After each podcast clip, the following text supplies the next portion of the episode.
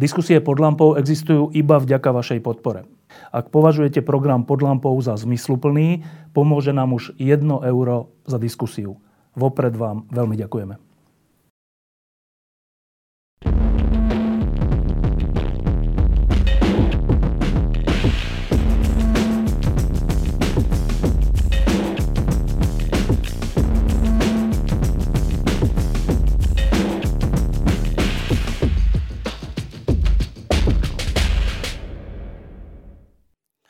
Stredu odznela e, v Národnej rade Slovenskej republiky správa o stave Slovenska, ktorú každoročne predkladá prezident Slovenskej republiky a táto správa tentokrát e, bola podľa všetkých pozorovateľov ostrejšia ako po minulé roky a teda zbudila aj väčšie vášne. E, paradoxne, alebo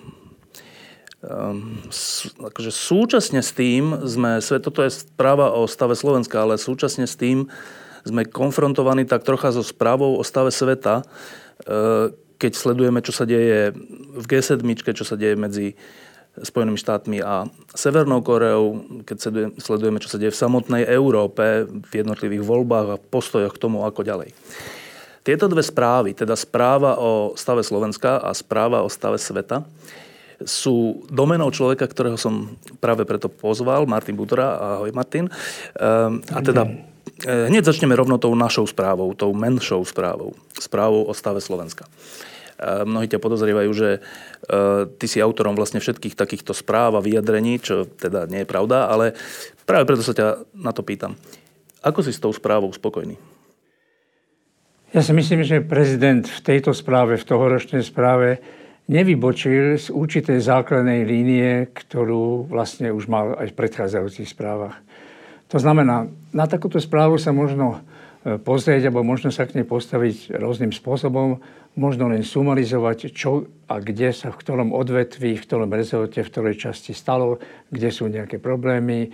Alebo možno urobiť to, čo robí Andrej Kiska, a síce, že sa pokúsi ponúknuť e, častokrát kritickú, ale poctivú spätnú väzbu celkovému stavu spoločnosti, celkovému stavu politiky, celkovému stavu atmosféry, celkovému stavu klímy.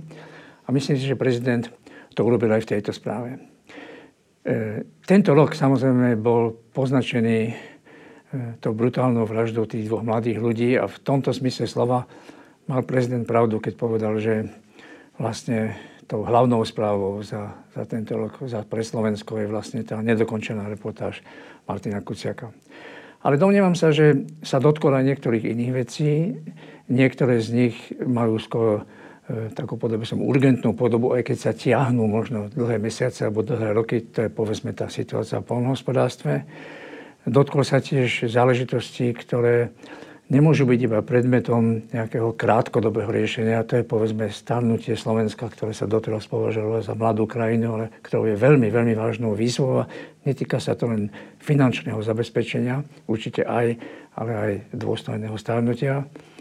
No a potom hovoril podľa môjho názoru o jednej dosť kľúčovej veci a to si myslím platí na, na na celé politické spektrum. To sa netýka iba momentálnej vlády alebo momentálnej opozície. Hovoril totiž o tom, že na Slovensku sa bohužiaľ často diskutuje o veciach, ktoré sú skôr trochu malichajnejšie, ktoré sú skôr, povedal by som, výsledkom nejakých rozporov, nejakých kolízií, nejakých napätí, než aby sa tá politická verejná diskusia, častokrát aj teda parlamentná diskusia, zaoberala povedal som tými kľúčovejšími, zásadnejšími vecami. Ty si nakoniec sám pred chvíľočkou hovoril o stave sveta. A domnievam sa, že to, keď prezident volal po, po poctivej e, diskusii v tomto smere, po otvorenej diskusii aj o otázkach, ktoré rozdeľujú spoločnosť, že v tom mal pravdu. A napokon hádam poslednú vec. Častokrát sa tam vyskytovalo slovo citlivosť. Ja si myslím, že to je veľmi dobré pomenovanie vlastne toho, čo častokrát chýba a nemusí to byť iba zámer. Je to proste to, že, že, si, že sme si častokrát ešte nezvykli, platí to aj pre verejné inštitúcie, platí to pre, povedal by som, celkom široký a rozsiahlý spoločenský život, že, že vlastne tí, ktorí sú zodpovední za stav krajiny aj na tých nižších úrovniach, niekedy buď nestačia, alebo dostatočne nevnímajú, alebo neprejavujú citlivosť vlastne voči tým, ktorým majú slúžiť a voči tým, ktorým vlastne v nich sa usilujú vidieť tých, ktorí by veci mohli meniť. Máme skúsenosť um, s takýmito správami, respektíve e, s tým, keď e, prezident republiky je um, otvorený a priamy a v tomto zmysle aj ostrý voči tomu, čo sa v tejto krajine deje, že to občas vedie e, k veľkému konfliktu medzi prezidentom a výkonnou mocou. Naposledy to tak bolo za Michala Kováča. Dnes, ako to dnes je, e, Robert Fico tam osentatívne nesedel v parlamente. Povedal, že pozera, pozera si to v telke, dobre. Je ten konflikt medzi prezidentom a výkonnou mocou v niečom podobný tomu Mečiarovskému obdobiu? Ja som tomuto vystúpeniu rozumel tak, že prezident pripomenul, že keď nastúpil nový premiér, pán Pellegrini, že prezident túto zmenu privítal, povedal, že to je posun, povedal, že to je zmena a vyslovil nádej, že sa veci pohnú. A teraz v podstate povedal toľko, pripomenul túto, e, tieto svoje slova spred tých pár mesiacov a teraz iba zdôraznil, že na to, aby mohol povedať, že sa veci naozaj pohli, či už sa to týka vyšetrovania alebo teda tejto tejto kauzy, to, tejto vraždy, alebo či sú, sa to týka iných oblastí spoločenského, politického života, tak na to vlastne by potreboval, a hovoril to, ak sa nemýlim, tak nie len on sám, ale verejnosť, by na to potrebovala zreteľnejšie, výraznejšie a jasnejšie signály, že sa veci naozaj hýbu. Ja som to naozaj nevnímal tak, že to je nejaká protivládna alebo proste protisystémová správa. Je to, je to upozornenie na a ten kapitál dôvery, ktorý je tak strašne dôležité, pre, dôležitý preto, aby ľudia verili, že veci sa môžu pohnúť a že aj my sa máme správať tak, že vlastne nakoniec v konečnom dôsledku to právny štát, spravodlivosť a slušné správanie nejakým spôsobom sa presadí. A, a aj tým dôrazom prezidenta na, na ten pojem slušného Slovenska, ktorý zaznieval nielen z námestí, ale myslím si, je cítiť vo verejnosti, je, je, je proste súčasťou momentálnej atmosféry a to volanie po tom slušnom Slovensku určite neznamená nejaký priamy útok na, na vládu ako celok. Ak tam sú niektoré oblasti alebo niektoré ministerstva, kde, kde Andrej Kiska apeloval na to, že tam by tej razancie a tam by toho nasadenia, tej energie, tých viditeľných výsledkov malo byť viac, tak je to celkom prirodzené, že sú to tie, na ktorých sa pozerali oči 5 miliónov ľudí bola to, v uplynulom období. Bola to posledná správa o stave Slovenska od Andreja Kisku. Tú ďalšiu správu už bude písať niekto iný. Ehm, z toho, čo vieme, ehm, budeme svetkami kvalitných správ o stave Slovenska? Zygmunt Bauman, taký polský sociológ, ktorý sa dnes usadil v Británii, hovoril, že sociológovia by sa určite mali vyvarovať e, jedného konania, jedného činu, a síce predvídať alebo predpovedať niečo. Tak toto je v dnešnej situácii na Slovensku naozaj veľmi ťažké predvídať, pretože v tejto chvíli nevieme, že nielen kto budú všetci kandidáti, ale ktorý z tých kandidátov sa presadí a keď sa už aj presadí, ako sa tejto funkcie ujme. No, tým, že sa Andrej Kiska e, napriek povzbudzovaniu, napriek podpore, napriek apelom z širšieho aj bližšieho okolia rozhodol, že kandidovať teda nebude, tak sa otvoril veľký priestor pre veľmi veľký počet kandidátov. Vidíme, čo sa práve v tejto chvíli deje a jednak kým všetci kandidáti nebudú teda definitívne potvrdení a kým to nebude zretelnejšie a kým sa vlastne verejnosť nejak nerozhľadne E, potom, že kto všetko sa usiluje o post hlavy štátu, tak je v tejto chvíli toto veľmi ťažké odhadnúť. Sú tam, aspoň v mojich očiach, samozrejme ľudia, o ktorých si viem predstaviť, že by, že by mohli pripraviť vlastné správy o stave republiky. Nikdy nebudú totožné. Proste svoje správy mal prezident Havel, svoje správy mal prezident Gašparovič a svoje správy mal prezident Kiska. Aj ten budúci prezident alebo prezidentka bude mať, bude mať pochopiteľne nejakú, nejakú vlastnú líniu alebo nejaký vlastný obraz. Ale ale okrem takých e, kandidátov s veľkými otáznikmi sú tam aj ľudia, o ktorých si človek vie predstaviť, že by sa tieto roli mohli po svojom, svojím spôsobom, svojou formou, že by sa toho mohli dôstojne ujať. Ešte posledná vec k Andrejovi Kiskovi. Ehm, v tom období, keď e, sa rozhodoval, či teda bude ďalej kandidovať za prezidenta alebo nie a čelil aj všelijakým povzbudzovaniam, ako si povedal, sa zdalo, že keď sa rozhodne, že nie, takže to bude veľká strata. Ale potom sa veci vyvinuli a vyvinuli sa tak, že on sám povedal, že on síce nebude kandidovať za prezidenta, ale z verejného života neodchádza, naopak. Skoro až to vyzerá tak, že to, čo sa chystá urobiť, bude ešte silnejšie, než keby bol prezident. Uvidíme. Um, ako si to ty prijal? Ja som vnímal rolu prezidenta za tie 4 roky a jeho správanie, aj povedal som spôsob a postup, akým si tú rolu osvojil, ako sa s ňou žil, ako sa v nej našiel a ako sa ju usiloval teda naplniť. Ako sa usiloval naplniť to, čo vnímam ako hodnotu e, jeho prezidentovania. To znamená na jednej strane pamätať na ľudí, ktorí jednoducho z rôznych dôvodov sú na tom horšie, ktorí majú horšie životné podmienky, či už zdravotné, sociálne, alebo proste sú vylúčení ako z toho spoločenského života, to na jednej strane, nezabúdať na nich, stretávať sa s nimi, povzbudzovať ich, komunikovať s nimi a na druhej strane pamätať na to, že krajinu teda môžu a majú meniť aj v dobrom slovo zmysle elity. E, častokrát teda povedal by som s nasadením tej mladšej alebo strednej generácie a tieto dva póly sa mi zdali byť teda zmysluplné. No a, a mal som taký pocit, ako som videl, ako, ako postupne e, sa mu táto jeho predstava e, darí a ako sa usiluje apelovať aj na, na všetkých verejných predstaviteľov verejného politického života, aby teda v tých oblastiach konali tak, ako by sa konať malo, e, tak som bol presvedčený o tom, že v tejto službe, do ktorej sa pustil, že má zmysel pokračovať. Pre mňa je to služby niečo veľmi vysoké. Keď sa človek raz do niečoho pustí, mal by tú zástavu držať ďalej. V tomto zmysle chápem e, toto prezidentové vyjadenie, tento prezidentov prístup, neopustiť verejný a politický život, verejný a politický priestor ako pokračovanie výkonu tejto služby. No a teraz k správe o stave sveta ktorá je troška zložitejšia, ale sa mi zdá, že za posledné mesiace a roky e, je to veľmi dôležitá správa na to, aby sme sa zorientovali, kde vlastne žijeme a čo sme súčasťou. Tak e, začneme tou aktualitou. Aktualita je, že, že americký prezident sa prvýkrát po, po neviem či v histórii, alebo prvýkrát po desiatkách rokov e, stretol s šéfom Severnej Korei, tam neviem, akú funkciu mám použiť, lebo to je diktátorský hrozný režim, ktorý ľudí vlastných utláča, zabíja, prenasleduje.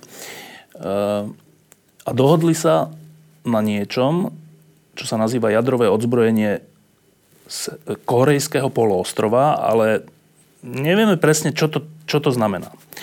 Tak tie, tie výčitky poznáme, že legitimoval tým diktátora, na druhej strane nedostal žiadne záruky a tak. To sú všetko oprávnené otázky, ale v zásade e,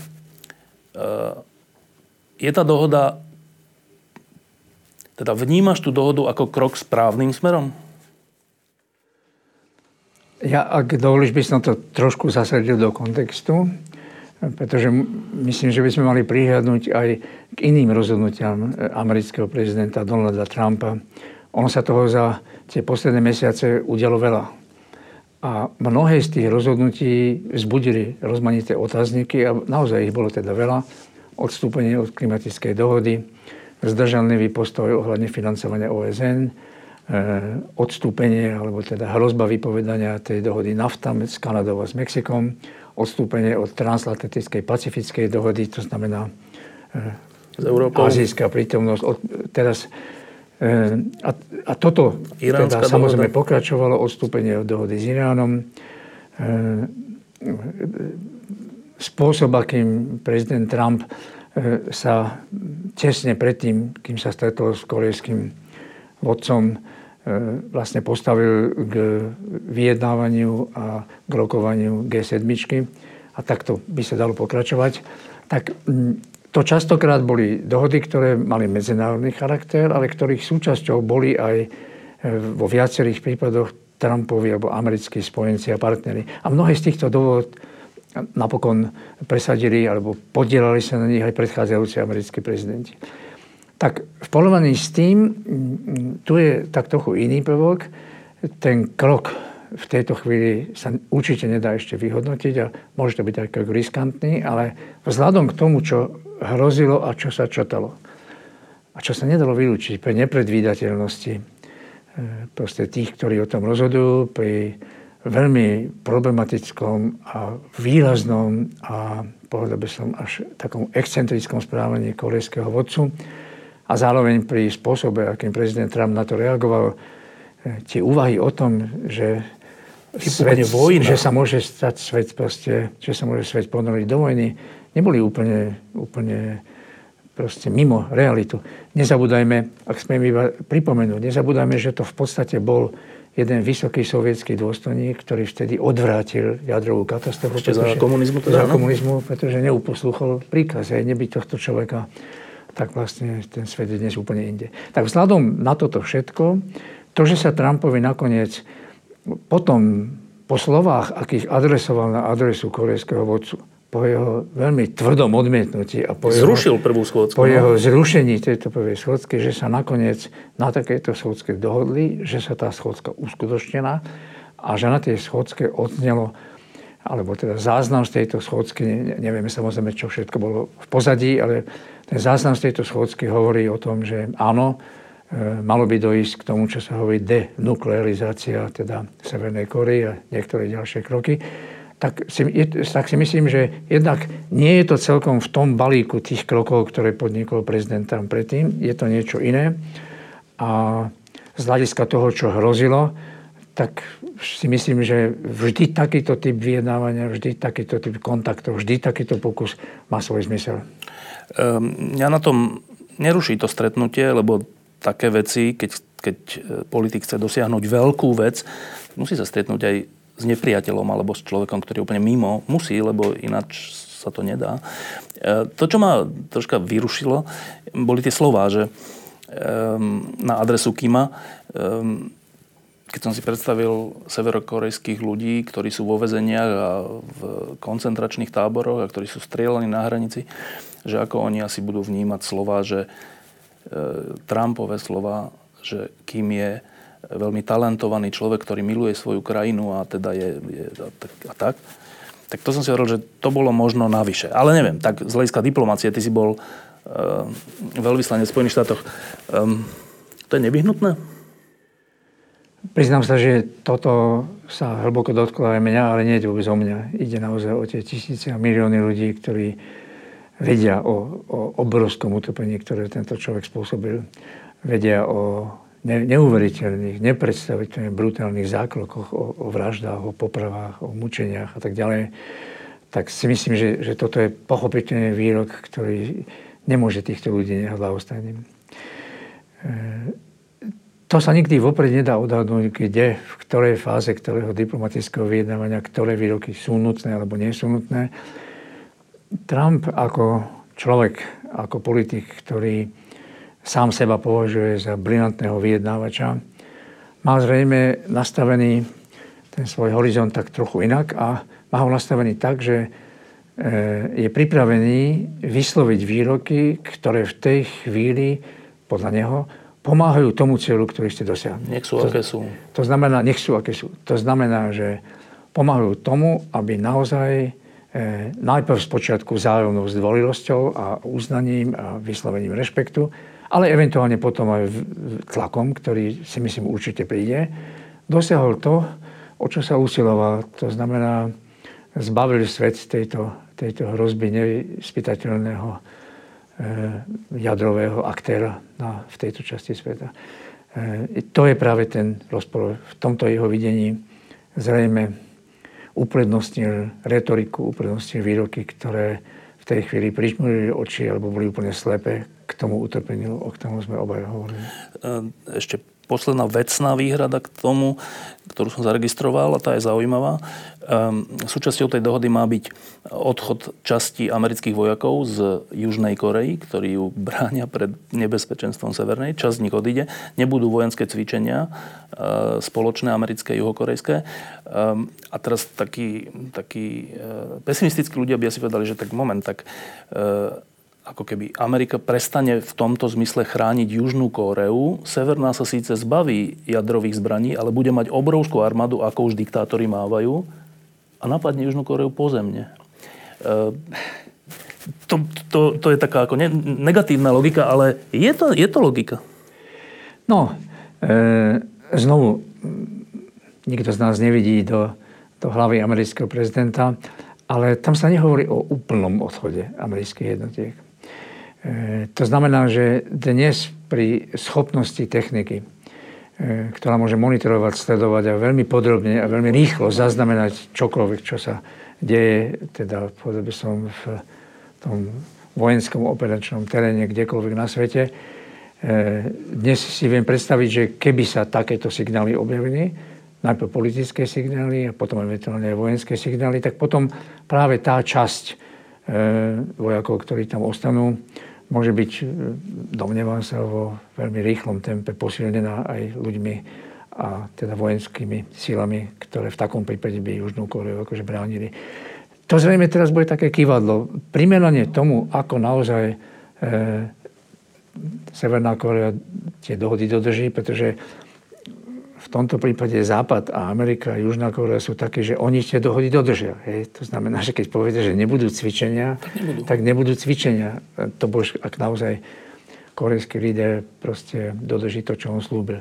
Takže to sa v podstate nejakým spôsobom uvidí. Ak sa tá atmosféra naozaj zmierni, ak dojde k poslednej, nie iba fiktívnej, e, e, teda je to, to slovo cudzie je také ťažké, ale denuklearizácia. To znamená, ak to je v podstate k odstráneniu, e, zničeniu jadrového potenciálu, povedzme to takto, e, tak potom tento typ hrozby nebude. Môže byť typ hrozby iný, ale nemôžeme vylúčiť, že začnú aj nejaké kontakty vzájomné. Či už teda, najprv asi pravdepodobne veľmi opatrné, ale, ale Čo predsa nejaké boli športové a tak? No, veď hovorím, že áno, to sa začne možno s niečím symbolickým, možno tam budú v jednej chvíli aj nejaké také humanné aspekty toho, buď zbližovania rodín, alebo teda nejakého riešenia tej ťažkej situácie ľudí, ktorí sú postihnutí represáliami. Potom možno nejaké počiatočné obchodné kontakty. A primerane tomu sa vlastne uvidí, že kde, kde sa to usadí vlastne, kde, kde teda obi tieto krajiny a táto časť sveta a aj teda celý svet, ktorý tu pozoruje, kde bude mať možnosť vidieť, že čo sa naozaj reálne deje. Poslaná Vecgu, Koreji. Um, viacerí ľudia, aj tí, ktorí tam boli v Koreji, ako svetkovia toho, čo sa tam deje v Severnej Koreji, hovoria, že to je tak nepredstaviteľný režim, tak nepredstaviteľne temný režim, e, ktorý tak hrozne ovplyvnil tých vlastných ľudí, že títo svetkovia toho hovoria, že tam bude premena na normálnu krajinu buď nekonečne dlhá, alebo dokonca nemožná. Um, má severokorejský ľud šancu žiť v normálnej krajine? To nevieme v tejto chvíli dostatočne spolahlivo alebo dostatočne dobre odhadnúť, pretože e, tam tých rovín utrpenia bolo viacero. Jedno sa týkalo aj životnej úrovne, pretože Hladu tí, ľudia, no. tí ľudia tam aj hľadovali. To ďalšie sa týkalo e, do, domnievam sa, neporovnateľne s veľkou väčšinou akýchkoľvek krajín alebo období v modernej histórii rozšíreného fenoménu obrovského strachu čokoľvek robiť. A, a to tretie sa potom týkalo vlastne takej skutočnosti, že keď človek žije v týchto pomeroch a keď v nich chce nejakým spôsobom prežiť a keď je vystavený tej tej opakovanej a systematickej indoktrinácii, teda presvedčaniu o tom, že všetci nás ohrozujú a my sme tí, ktorí sa dokážeme tomu postaviť, tak to naozaj niekedy vlastne mení povahy, charakter a aj zmyšľanie ľudí.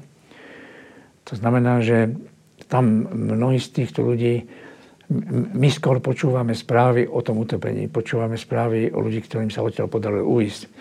Ale v tej Severnej Koreji je veľký počet ľudí, ktorí sú s tým v nemalej miere stotožnení.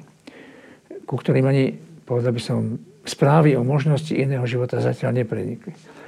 Tak uvidíme, akým spôsobom sa bude toto meniť. To sa veľmi ťažko dá odhadnúť, pretože ten spôsob výkonu moci, aký praktizuje korejský vodca, ten spôsob dosť ťažko pripúšťa e, obrazne povedané e, korejský variant s ľudskou tvárou. Hej, aký sme mysleli, to, to sa dosť dobre nedá, pretože v tej chvíli vlastne by sa postupne pred ľuďmi otvoril úplne iný obraz sveta, než v ktorom dovtedy žili. Tak to sa uvidí, do akej miery sa toto bude otvárať, to sa uvidí, do akej miery vlastne sa tí ľudia dostanú k tomu, aby pochopili, že žiť sa dá aj nejakým iným spôsobom, ale do akej miery si vôbec trúfnú o tom rozmýšľať. Ak, ak predsa len by k nejakému uvoľneniu došlo, tak si viem predstaviť, že, že korejský vodca sa bude snažiť zužitkovať aj tento úspech. Už teraz ho zužitkováva. Proste vidno, že Severná Korea má rešpekt, že, rešpekt, že má uznanie, že líder najmocnejšej krajiny sveta dobehne, obrazne povedané, do Ázie, my niečo znamenáme, že sa to bude, že teda nemusí upadnúť to stotožnenie sa s režimom a to stotožnenie sa s týmto vládcom aj za cenu určitého malého zmienenia v niektorých oblastiach života. Ale obávam sa, že máš pravdu. Zo všetkých doterajších svedectiev e, teda málokrát sa to tak stane, že, že tá cesta k tomu, aby obyčajní ľudia mohli žiť obyčajný slušný život, v tomto prípade vyzerá byť naozaj neobyčajne dlhá. No a teraz ten širší obraz. Pred pár rokmi, e, myslím, to bola Anne Applebaum, ktorá napísala, že sme my Západ pár volieb, dvoje volieb, alebo koľko volieb pred rozpadom Západu. E, všelijaké voľby potom prebehli, dôležité vo Francúzsku, ale aj inde. E, dopadli tak povediac dobre, Západ sa v tomto zmysle nerozpadol. Ale potom prišli ďalšie voľby v iných krajinách, potom prišiel postoj Strednej Európy, taký či onaký, voči Európe ako takej. E, prišli rôzne Trumpové e, rozhodnutia, rozkoly. E, vidíme tu fotku z G7, ktorá je taká úplne že symbolická, taká tá slávna fotka, ktorá teraz koluje všade, jak sa tí lídry pozerajú na Trumpa, on tam sedí ako taký alipaša. No tak čo? V akom stave je... V akom stave sme my Západ? Sme ešte Západ? Reakcie na to, čo sa deje, sú rôzne. Eh, Angela Merkelová rozvážna a jedinečná politička svetovej úrovne eh, povedala takú peknú vetu, že to je tak trochu depresívne, ako reagoval Trump. To je taká mierna reakcia sú aj komentáre, ktoré hovoria konci západu, sú aj komentáre, ktoré hovoria, že už sa začína naplňať to všetko, na čo upozorňovali. Ja si myslím, že tu, tu má význam sa pristaviť nie v predchádzajúcich voľbách, ale sa aj pozrieť na to, ako bola Európska únia schopná reagovať na tie výzvy, ktoré prichádzali. Áno, častokrát pomaly, častokrát zdlhavo, častokrát pri komplikovanom vyjednávaní, ale treba povedať, že E, finančná kríza nakoniec sa nejakým spôsobom zvládla. Teraz sa Európa a Únia sústreduje na to, aby našla spoločnú cestu, spoločné prostriedky, spoločné postupy, spoločné kanály, ako sa, vy, nehovorím, že zvládnuť, lebo o zvládnutí je veľmi ťažké hovoriť, lebo to bude trvalý proces, ale ako sa postupne vyrovnávať s migráciou a s migračnou krízou. E, neslobodno zabúdať, že aj tá nejednotná Európa predsa len bola schopná politicky odpovedať na to, čo robilo Rusko, či už anexiou Krymu, alebo vojenským zásahom v Ukrajine. Sankcie a trvajú. Sankcie trvajú. E, neslobodno ani zabúdať, že e, áno, Trump nakoniec naliadil Američanom, aby odvolili podpis pod tou G7, ale to bolo jedine a výlučne kvôli tomu bodu teda vzájomného obchodu, ale to nebolo kvôli iným veciam, ktoré tam sú a tiež veľmi silné. Tie veci jasne deklarujú o tom, že sa Rusko naozaj stáva hrozbou, ktorá sa snaží ovplyvniť a zvrátiť pomery, povedal by som, Európskej únie a pomery na, v západe, na, na, na západe ako takom, že teda používa na to prostriedky od hybridnej vojny až po nejaké priamejšie ovplyvňovanie. To znamená, že sa mi zdá, že aj voči, týmto, voči tejto hrozbe sa nejakým spôsobom postupne postupne teda Európa našla spôsob, akým sa s tým vyrovnať. Dnes je to samozrejme o to komplikovanejšie, že, e, že tá jednotnosť je spochybňovaná, pretože je niekoľko vlád v, v Európskej únii, ktoré teda majú an, pri antibruselskú retoriku a niekedy aj antibruselské správanie. Máme tam Grécko, opakovane sa do konfliktov s Úniou dostáva Maďarsko a Polsko. Máme tam Taliansko, máme tu Spojené kráľovstvo, ktoré práve potvrdilo síce Meky, ale predsa len Brexit. Tak to znamená, o to ťažšie sa niečo také dosahuje, ale ja si myslím, že e, svojím spôsobom sa teraz aj v tom spole medzi Spojenými štátmi a Európskou úniou dosiahne nejaký obrad a síce ten, že únia bude reagovať. Ono to trvá. E, boli pokusy najrozmanitejšieho druhu, e, bilaterálne. Bol tam japonský premiér. Prezident Macron sa usiloval nájsť nejakú spoločnú reč a usiloval sa pôsobiť na prezidenta Trumpa, usiloval sa ho aj presvedčiť, že teda, že teda vlastne by sa tie veci nemali e, robiť tak, ako si to Trump predstavuje. Bol tam apel kancelárky Merkelovej.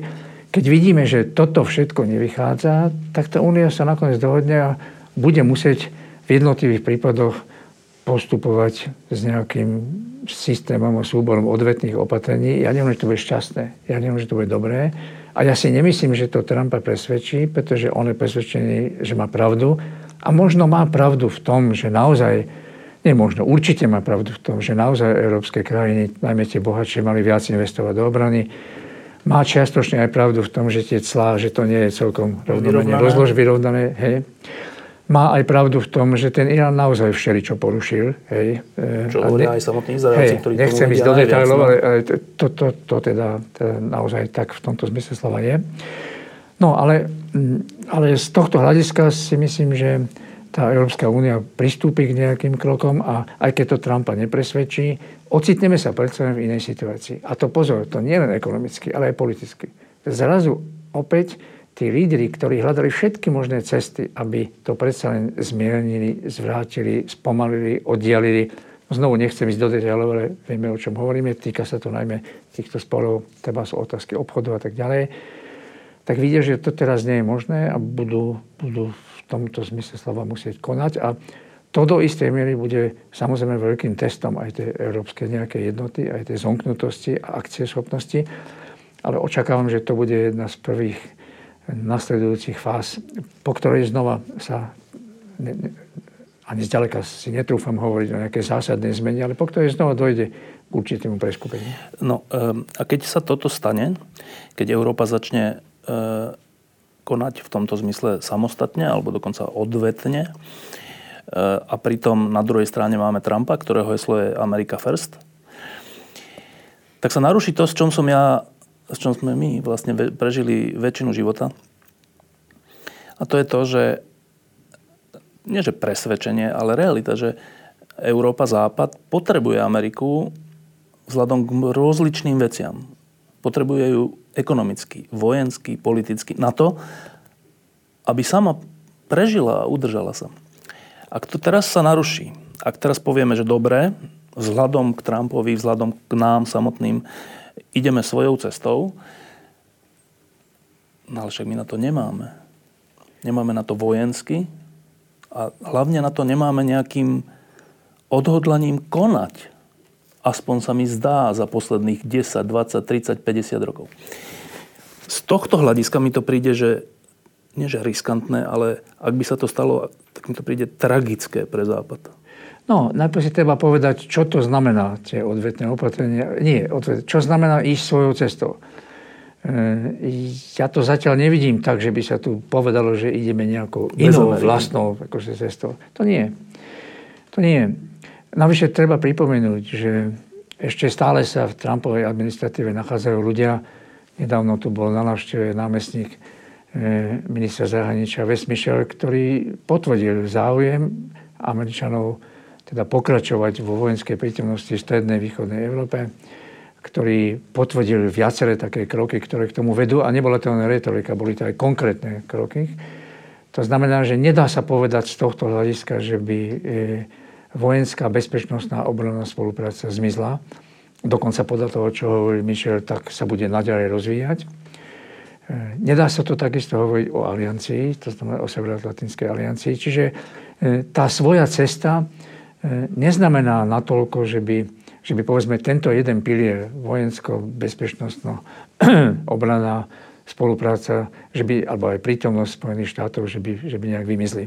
Oni sa môžu modifikovať v tom zmysle slova, že e, Európa jednak bude musieť viac, financovať, viac financí do svojej obrany, ale aj, ale aj v tom, že povedal by som, že sa musí začať na to pozerať inak, pretože faktom je, že toto spoliehanie sa na americké financie viedli k tomu, že vlády nemuseli pristúpiť ku krokom, ktoré sú veľmi nepopulárne.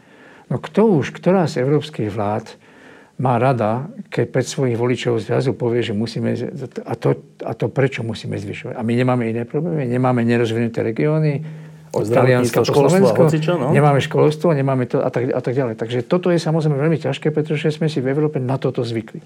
A na to sme si zvykli preto, lebo to bola politika jednak počas studenej teda, vojny. Studenej vojny. E, a, a svojím spôsobom to začalo už po druhej svetovej vojne Marshallovým plánom. To bola politika, ktorá vlastne stavala Európu ako prioritný, prioritnú doménu americkej zahraničnej politiky, ktorú bolo treba posilniť, podporovať, udržať, rozvíjať a urobiť všetko preto, aby toto spojenectvo bolo pevné. No, e, teraz samozrejme, tam sú potom v hre ešte aj ďalšie otázniky, o ktorých sa v tejto chvíli nedá jednoznačne povedať, kam proste povedú, lebo máš pravdu, že to chce aj určitú akcioschopnosť, chce to nejakú schopnosť toto proste prehodnotiť a postaviť sa k tomu a, a to bude taký, povedal by som znovu, veľký test, teda schopnosti európskych politikov toto nejakým spôsobom zvládnuť alebo sa s tým vyrovnať. Jednoduché to nebude Môžu prísť aj európske parlamentné voľby, kde sa môžu dostať do väčšieho popredia alebo do väčšieho zastúpenia proste síry, ktoré o toto všetko nemajú záujem. E, to riešenie ochrany hraníc a vyrovnávania sa s migráciou vôbec nie je jednoduché. Nevieme, ako sa zachovajú, ako sa budú správať niektoré krajiny, ako napríklad Turecko. Inými slovami, v hre je ešte stále a bude veľmi veľa ne, ťažko predvídateľných alebo úplne nepredvídateľných faktorov.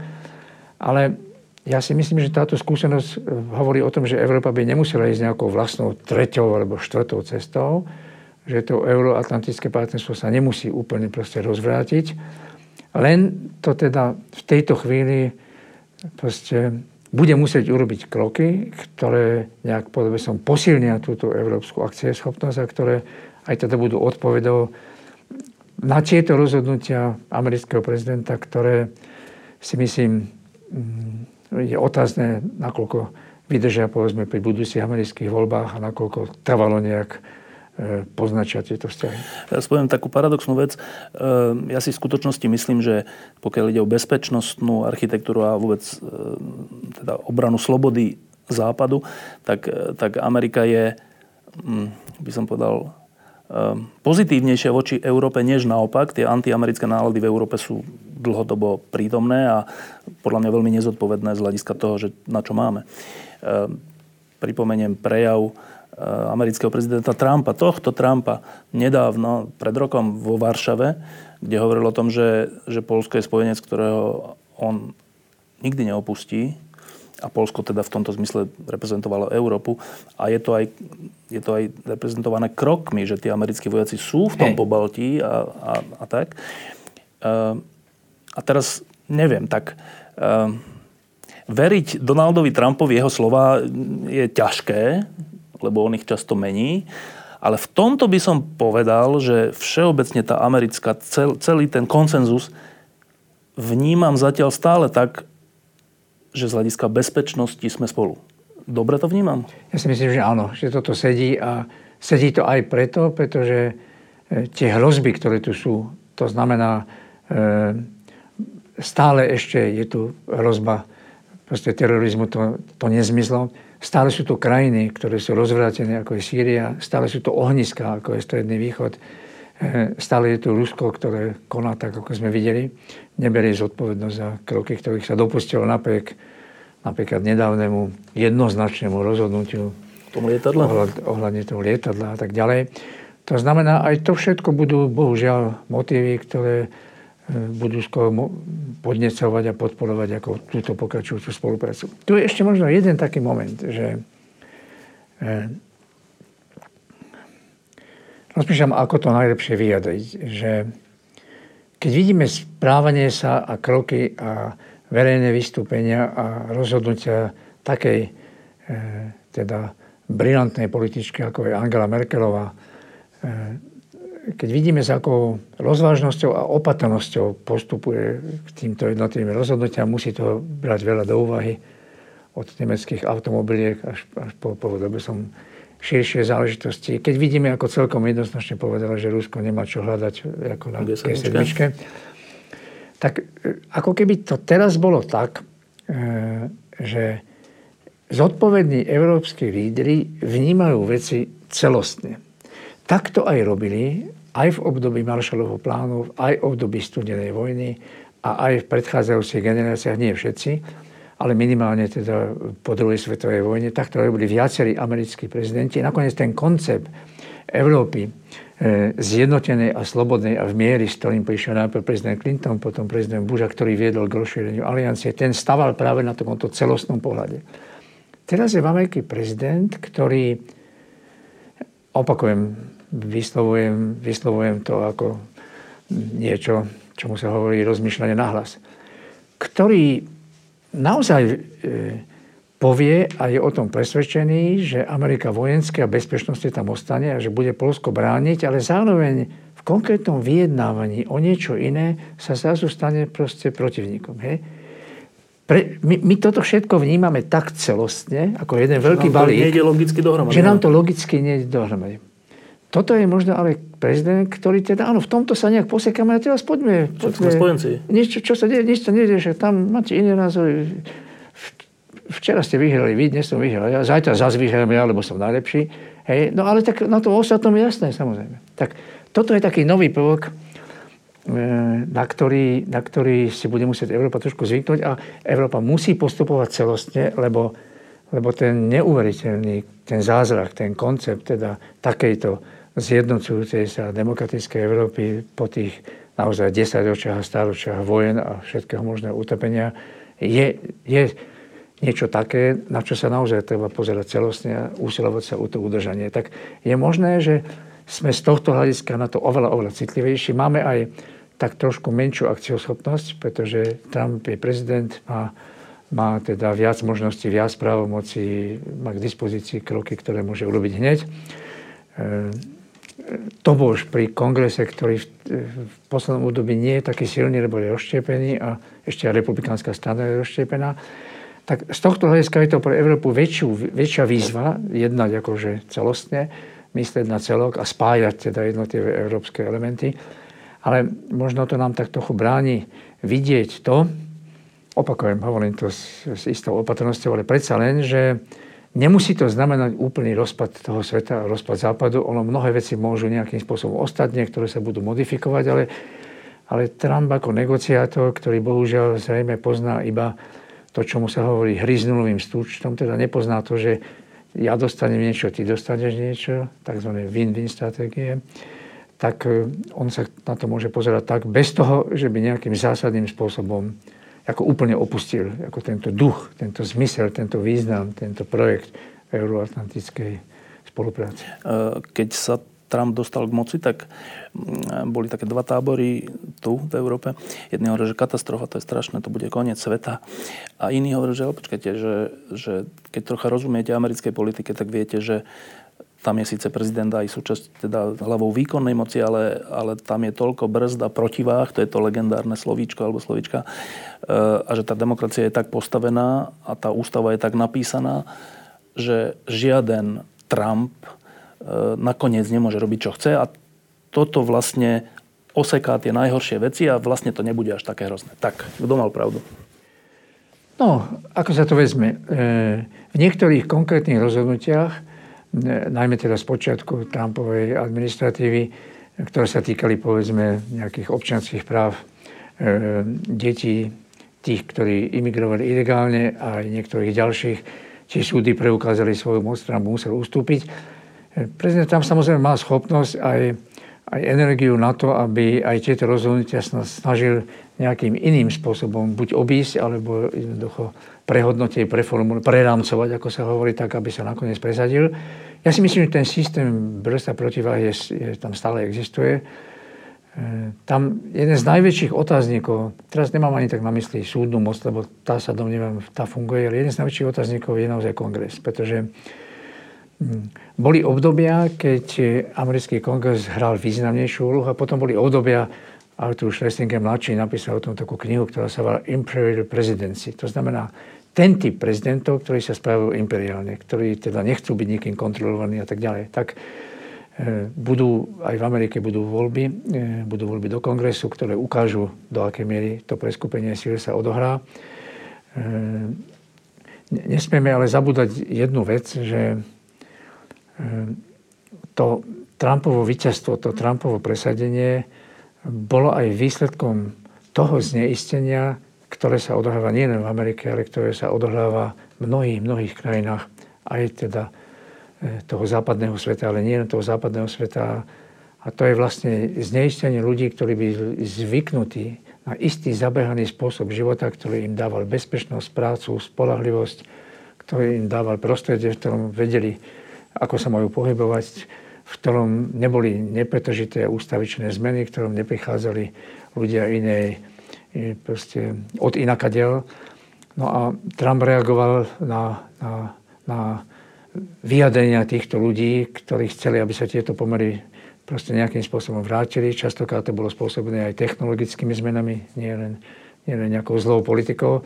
Tak nesmieme zabúdať na to, že Trump vlastne sa presadil aj v tomto dôsledku a to momentálne nevieme povedať, že ako sa toto nejak bude meniť. Nakoľko táto jeho voličská základňa je pevná, alebo sa dokonca ešte rozšíri, alebo nakoľko vlastne aj ten iný prúd samotnej Ameriky, lebo najväčšie spory samozrejme o Amerike sú v Amerike. Hej? Amerika je známa tým, že je nepredstaviteľne kritická sama k sebe a má na to prostriedky, nástroje a spôsoby.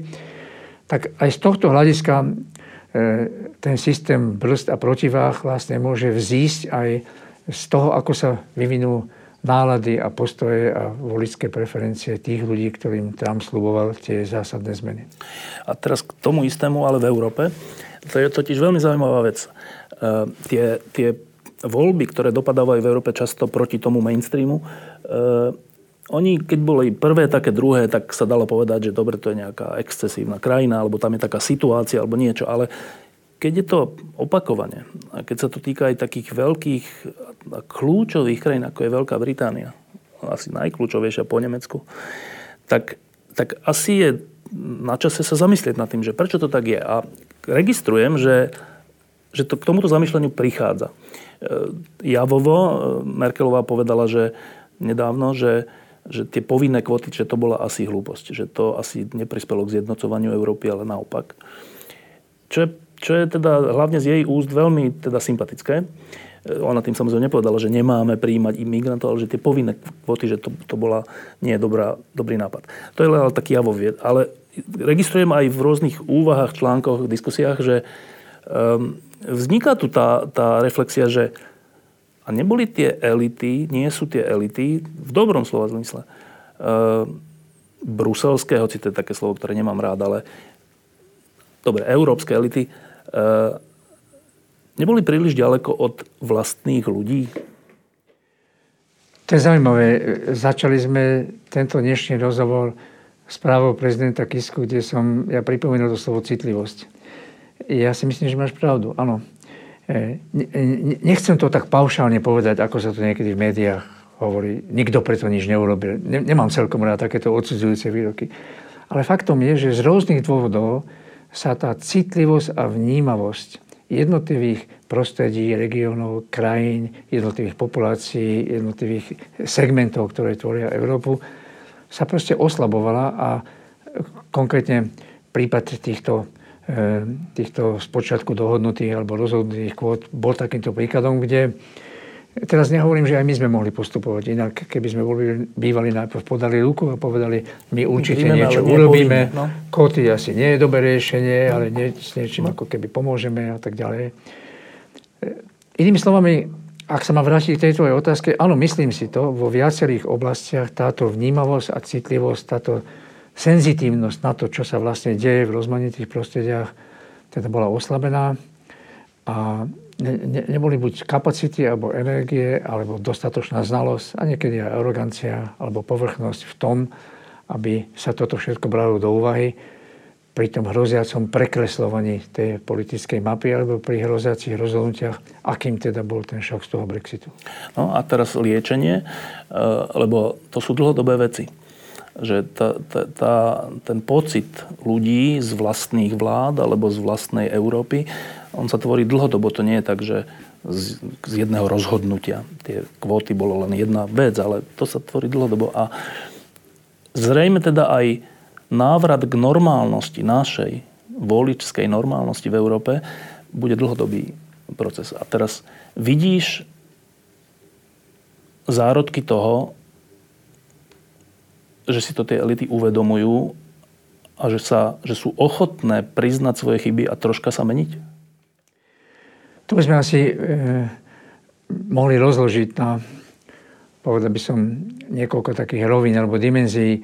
Jedna vec je tie spoločné orgány, ako je povedzme komisia, jedna vec je Európsky parlament a potom sú to e, tieto vládnoce elity v jednotlivých krajinách. Tak, a na to totiž neexistuje úplne jednoznačná odpoveď. Tak keď si zoberiem napríklad Taliansko, e, tak e, tam tie, tie, tie príznaky toho, že tieto hlasy nadobudú nejakým spôsobom na sile a že ten, ten nazvime to, ten zásadný nepopulistický establishment, či už bol v strede, alebo bol trochu naľavo, alebo bol trochu napravo, nie je schopný sa s tým vyrovnávať a že strany tak rozdielne, ako je Liga Severu a a tých 5 hviezd, no.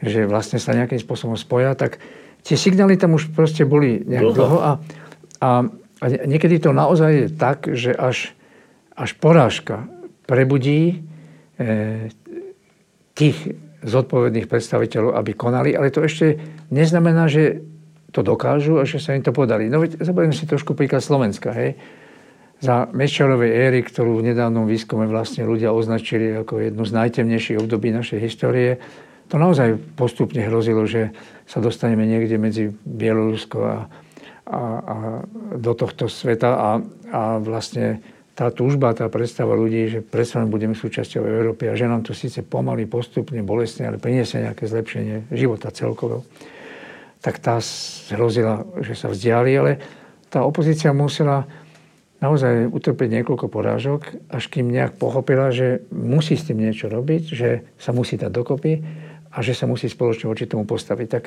je to bohužiaľ tak. My vlastne na Slovensku, eh, a toto ľudia niekedy natoľko neberú do úvahy, že do vlastne aj prezident o tom hovorili, že máme túto skúsenosť, že áno, tu teda najprv prišiel slovenský štát a Tisov režim, ale potom postupne, nie hneď, postupne bolo povstanie, áno, bol to Mečar, boli voľby, Áno, Kotleba vyhral župan v Banskej Bystrici, ale potom sa ľudia dali dokopy. Z tohto hľadiska vlastne sme, sme zakúsili aj na Slovensku, kto by to od nás bol čakal, že sa teda vieme s týmito udalostiami vyrovnať. No a takto to zrejme teraz bude musieť prebiehať aj v týchto jednotlivých krajinách. A teraz si to môžeme rozoberať, kde a ako. Do istej miery sa niečo pohlo vo Francúzsku a táto kombinácia tej francúzskej energie a toho nasadenia a a teda tej nemeckej síly, ale aj rozvážnosti môže znamenať niečo, že sa predsa niečo podali. Museli by sme ísť od krajiny po krajine, kde a ako sa to dali alebo nedali. Máš pravdu v tom, že je to veľká výzva, vôbec to nebude jednoduché a asi to nebude už návrat k tej normálnosti, o ktorej si hovoril. Bude to návrat možno k nejakej novej normálnosti, ktorá ale aspoň sa určite pokúsi za uchovať niektoré kľúčové a základné priority. Práve tie priority, ktoré sa treba z Rusko snaží rozrušiť, to znamená vrážať klín medzi jednotlivé európske krajiny, e, oslabiť alebo skomplikovať celý tento európsky projekt.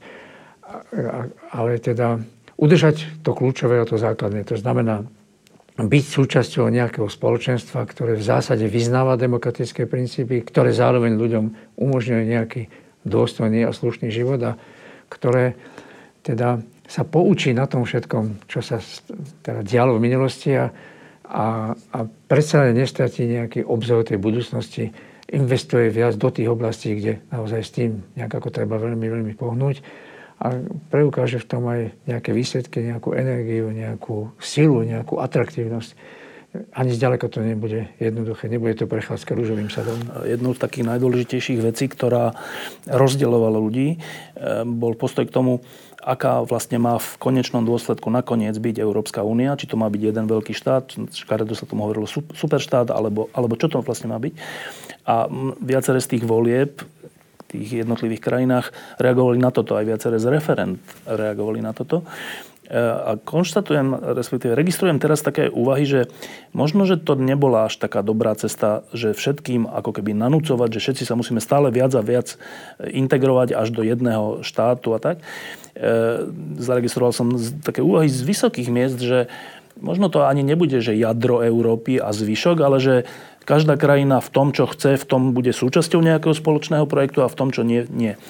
Um, a teraz neviem, tak myslíš, že toto preváži? Že táto zmena paradigmy sa stane? E, zdá sa mi, že to celkom dobre pomenoval. E, teda nejde o nejaký jednostranný a urýchlený motor federalizmu, hej, ale zas na druhej strane, a to sa predsa len udeje, totiž to niektoré tie zjednocovacie prvky majú naozaj svoju logiku. Či sa týka finančných krízy a Hej, niektoré majú svoju logiku. A tam treba veľmi citlivo a veľmi starostlivo a veľmi poctivo zvážiť, ktoré z nich sú koniec koncov naozaj na osoch a na prospech a sú nevyhnutné, pretože bez nich sa veľmi ťažko pohneme nejak ďalej. A ktoré z nich sú skôr také, že umožnia jednotlivým krajinám sa začleniť v tej miere, v akej budú schopné, ochotné a pripravené sa začleniť. Ale, ale súčasťou toho určite je, že vlastne paradoxne tá migračná kríza nás aj o tom poučila, že niečo spoločné od ochrany hraníc, od nejakej spoločnej dohody, ako postupovať. A to nie je len to, to sú aj otázky teda finančné a, a niektoré ďalšie, kde, kde niektoré zjednocovacie prvky treba urobiť. Asi, asi nie na spôsob alebo na úvahu o tom, že tak teraz vznikne jadro, ktoré bude utekať a ostatní budú niekde inde. Nie. E, umožniť naozaj každému, aby mohol sa cítiť súčasťou tohto projektu. Na záver dve otázky. E, hneď na začiatku sme hovorili o správe o stave Slovenskej republiky, ktorú napísal alebo predniesol Andrej Kiska. A teraz e, sa to opýtam teba, že v akom stave je Slovenská republika?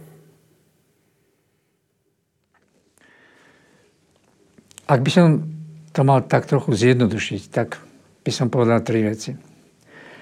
Tá prvá, že Slovensko aj po reakcie na tú hroznú udalosť preukázalo predsa len schopnosť e, toho, čomu sa hovorí občianská spoločnosť, e, nejakým spôsobom sa k tomu postaviť, nemlčať, nesedieť, nerezignovať, nenehať to bokom a nejakým spôsobom sa prejaviť, zorganizovať v neuveriteľne úctyhodnom e, nasadení mladých ľudí, ktorí proste pravdepodobne mnohí z nich predtým netušili, že vôbec vidú na ulici. Boli niektorí ľudia, ktorí už predtým teda chceli niečo robiť s korupciou, chceli niečo robiť s týmto, ale odrazu, keď sa niečo takéto stalo, spoločnosť zareagovala. To znamená, myslím si, že korene tohto sú ešte stále na Slovensku zdravé a je možné niečo dosiahnuť. Druhý dôležitý moment je, že na Slovensku eh, existujú Chvíľami je to trochu lepšie, chvíľami je to trochu horšie, ale existujú, ba dokonca v niektorých oblastiach aj rastú počty ľudí aj vo verejnej správe, ktorí naozaj vedia, ako na to, e, sú pripravení a ochotní veci a pomery meniť, e, majú na to vzdelanie, majú na to vybavenie, majú potenciál, majú energiu a viacerí z nich vidia, to je taká zaujímavosť, že vlastne myslieť si o západe, že tam je vlastne, povedal by som, jednoduchšie uvádzať spoločenské zmeny, tak mnohí prišli na to, že to je úplná no, ilúzia. Pretože v krajinách, kde je všetko zabehané, veľmi ťažko niečo meníte. Ja nezabudnem na to počas svojho pobytu v Amerike ako veľvyslanec, keď sme sa usilovali podporu teda členstva v NATO. Jazdili sme po jednotlivých štátoch a tam nám často, lebo bolo treba získať podporu tých senátorov, každý štát mal dvoch, a tam nám často tí ľudia hovorili, ktorí boli v tom miestnom kongrese alebo v senáte, že Viete, keď sa ma pýtate, že čo je môj najväčší video, tak ja vám poviem, ja som 25 rokov bojoval o to, aby v tom zákone ten tretí odstavec druhý, aby sa to zmenilo. A zmenilo sa to. A ja som na to hrdý, že som to dosiahol. Tak potom, keď som pozrel domov, videl som, ako sa častokrát hekticky, proste splašenie a nedostatočne odbojne príjme jeden zákon za druhým, tak som videl, aký je to veľký rozdiel. Keď to preskočím všetko, inými slovami, e, Slovensko sa stále dá akože meniť a títo ľudia sú na to pripravení, aby takáto zmena stala. A teraz poviem to tretie. Čo vidím ako dôležité je strategicko-politická zmena. To znamená taká zmena, ktorá by umožnila jedným aj druhým, obidvom týmto pilierom, to znamená inteligentné, vzdelané, pripravené verejné a štátnej správe a ľudí, ktorí sú, povedal by som, tí, tí organizátori demokratickej modernizácie a samozrejme aj v spolupráci s rôznymi podobami občianskej spoločnosti, ktorá by umožnila a pootvorila viac príležitostí, viac možností, aby všetky tieto veci akože dosiahli. To sa, to sa teraz netýka len čisto politicko-stranickej zmeny, pretože my stále máme, nedávno som sa mali s jednou dôležitou osobou, ktorá sa vyzná v tom, ako sú usporiadané naše mesta, aké máme zákony, aké máme kompetencie. My stále máme veľmi veľa zákonov, ktoré sa dajú veľmi nejednoznačne vykladať. To znamená, okrem, okrem toho, čo niektorí si predstavujú, že áno, treba politickú zmenu, treba nejakú inú vládu, nie, to nestačí. To, okrem toho, vlády sa vždy vymieňajú, však to je celkom prirodzené. Aj táto vláda sa o niečo usiluje. To znamená, že tu, tu je aj tu je aj to, a tá úloha bez strategicko-politického vedenia nie je možné, aby sa dosiahla. E,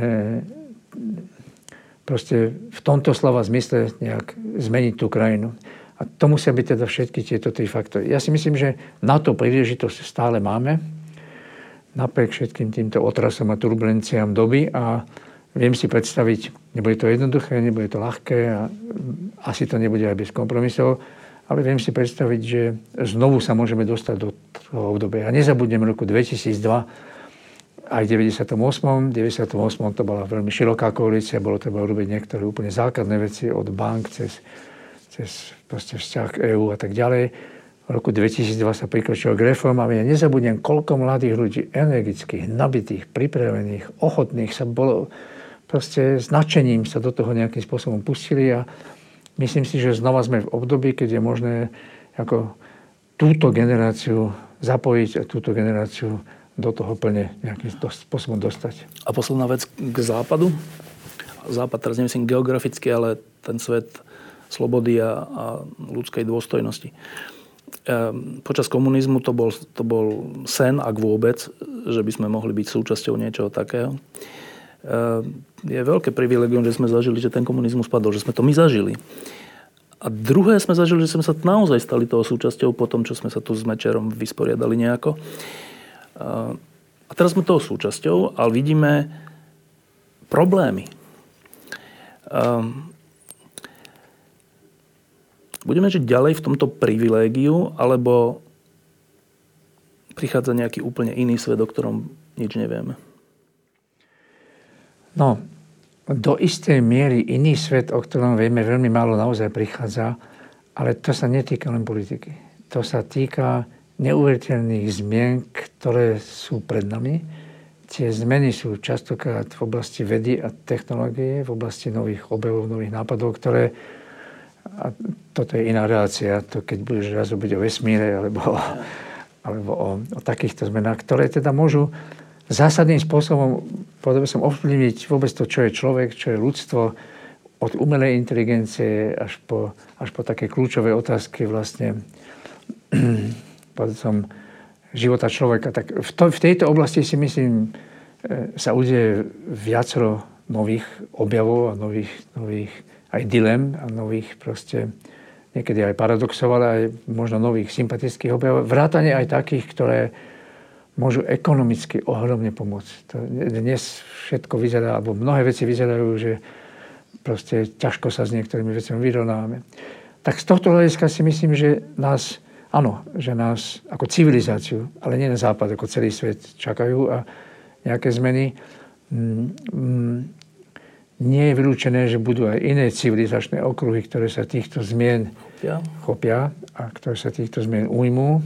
A takým veľkým testom tohto západného spoločenstva znovu bude, že akým spôsobom dokáže jednak takéto zmeny sám od seba generovať, alebo ich podporiť, alebo ich rozvíjať, potom sa ich nejak ujať a, a potom ich znova zavádzať a uplatňovať v mene toho, čo si spomenul, teda v mene nejakého dôstojného života. Ďakujem, že si prišiel. Ďakujem pekne. Ďakujem za rozhovor. Ešte taká posledná vec, že mne to, ja som nevedel, um, teraz už asi teda viem, uh, ty nebudeš kandidovať? No veď, ja myslím, to vidno, koľko kandidátov sa vynorilo, vyrojilo. Ja už toto obdobie svojho života mám za sebou, tak držím palce. Tým sim, Vôbec si o tom neuvažoval? Tým, nie, nie. Držím palce tým sympatickým, ktorí sa to dopustili. Lebo prečo? Však ty si ešte akože veľmi čulý a veľmi vzdelený človek, čo? E, domnievam sa, že to nie je otázka nejakej túžby, predstavy alebo ideálu, ale aj otázka toho, čo, čo má zmysel e, z hľadiska, podobne som toho dosiahnutého efektu. Vtedy pre mňa si myslím, že to malo zmysel ukázať, že môže byť aj občianský nestranický kandidát, ktorý má čo ponúknuť. No, tak e, e, dnes žijeme v inej ére, v inej epoche. Dnes je o to, aby vyhrala osoba, ktorá túto krajinu posunie ďalej a aby naozaj vyhrala. Hej. A ten projekt Andreja Kiskušek si teda stále pri ňom, tak um, toho budeš súčasťou? E, ja si myslím, že ten projekt, ono sa o tom toľko hovorí a, e, asi a málo sú, sa vie, no? A málo sa vie. Asi sú ľudia, že ktorí proste už o tom, o tom majú najrozmanitejšie plány a projekty a debaty a tak ďalej, ale E, mne sa stále zdá, že naozaj treba počkať, že, že čo vlastne prezident pod týmto projektom proste myslí. Lebo tak už analytici vyratovali všetko možné od nejakého vplyvu, spáľania, strany, strany a tak ďalej, ale, ale nemám ten dojem, že by prezident bol jednoznačne už rozhodnutý, že presne práve takýmto spôsobom, takouto líniou do toho pôjde. Opakujem to, čo som povedal, tak eto služby je pre mňa posvetný a v tomto zmysle slova to chápem ako pokračovanie tejto služby.